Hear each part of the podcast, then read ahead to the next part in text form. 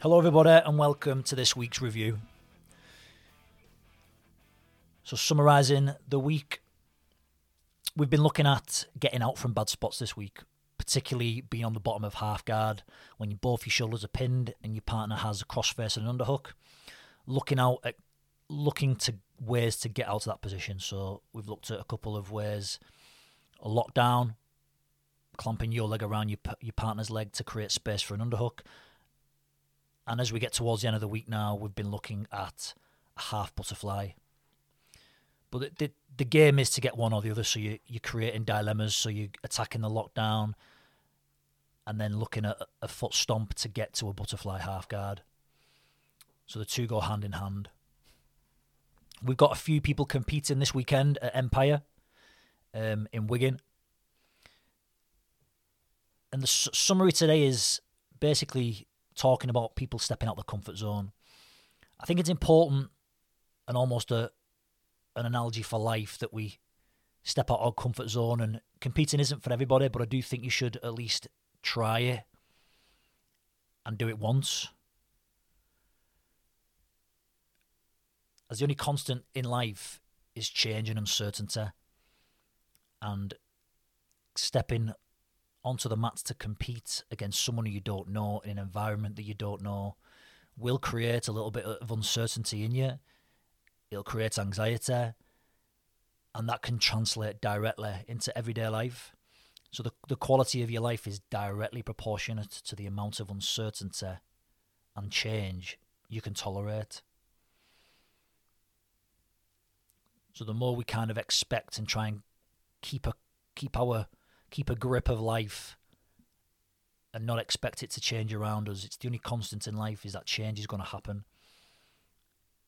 And I think when you can push yourself and step outside your comfort zone in a controlled environment, when stuff happens to you in life, as it will do, curveballs get thrown at you, I think you'll be in a better place to handle it. And you learn about yourself as well. You'll learn about how you react under stress, under pressure, what your self talk's like. Whether or not you win or lose is immaterial. It doesn't matter. You've stepped up. You've gone out there, and you've made yourself vulnerable. And I think that's a good thing. So good luck to those people who are competing on the weekend at Empire. Anybody wants to come down and support the team, you can do.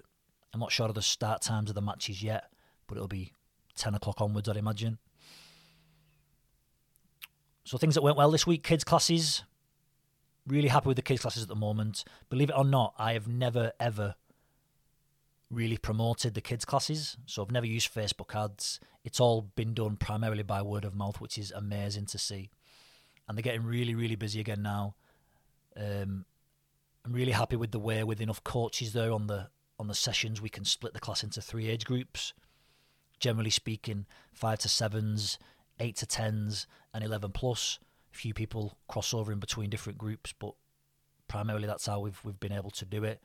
It really allows us to get into a little bit more detail with some of the older ones and the higher grades.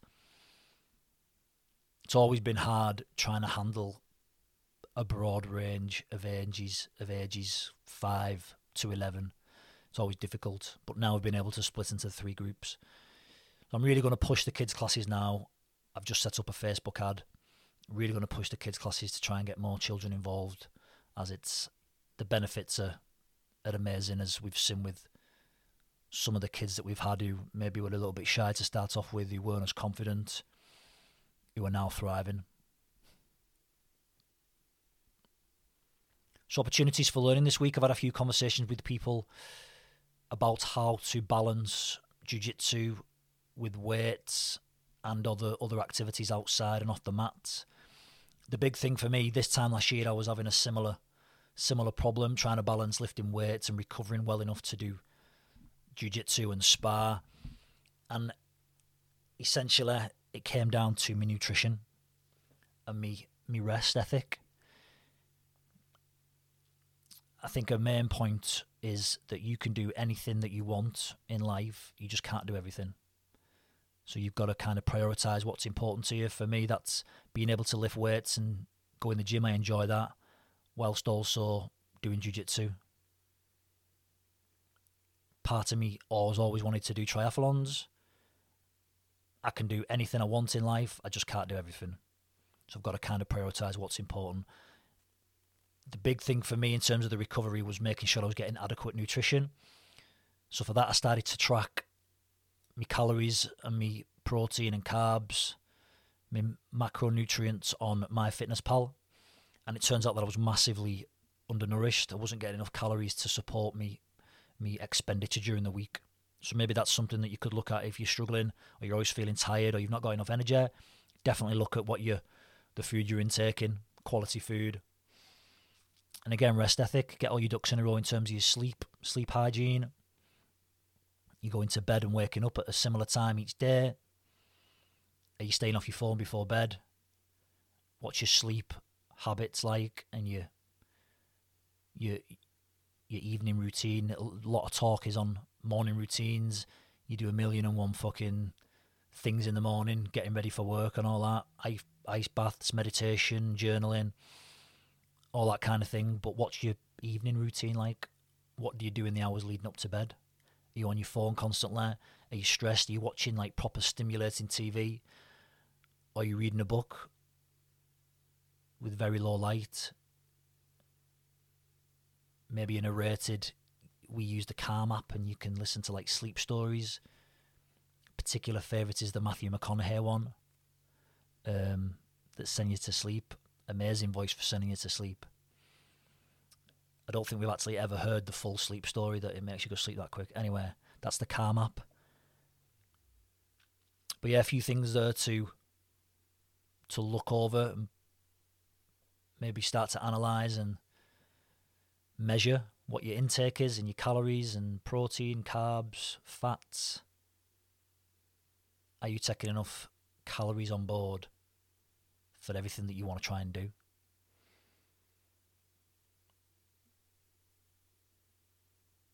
So the points to take forward, knowing everything that we know now, what can we do to move forward? So that would be download MyFitnessPal app and start tracking. Not always, just track for a week, see what comes back, and you'll have a little you'll have a little guide there, what you can manage, what gets measured gets managed. You'll be able to say, yeah, I'm not getting enough calories. What do I need to put in place? And the meal prep company that I use, there's a few people talking about meal prep at the moment. I use Fuel Hub a little bit more expensive, but I've found the quality to be really good and nice meals as well, good meal selections.